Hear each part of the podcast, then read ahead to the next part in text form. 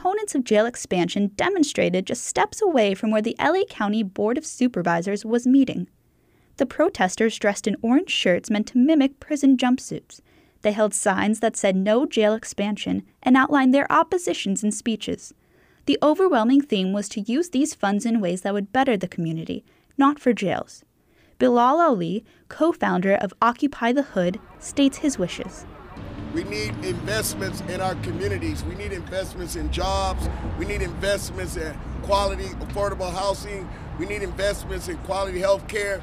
And we need investments and quality education for our people. We're lacking these things in our community because of misplaced policies like this that is geared to build a nation of incarceration.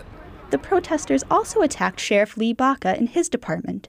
Baca and other high ranking Sheriff's Department officials were recently sued by the American Civil Liberties Union for crimes against inmates. Human rights advocate Troy Isaac knows what jail is like.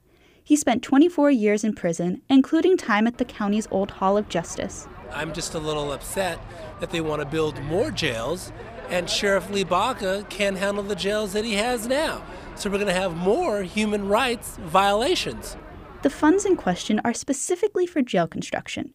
Using the money for anything else would require an amendment from the state assembly. Supervisor Don Knabe says that he understands where the protesters are coming from. But at the end of the day, we still need jails.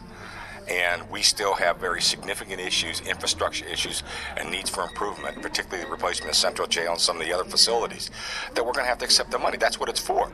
The California Corrections Standards Authority will announce which counties will receive the funds on Thursday. Andrea Kowalczyk, Annenberg Radio News.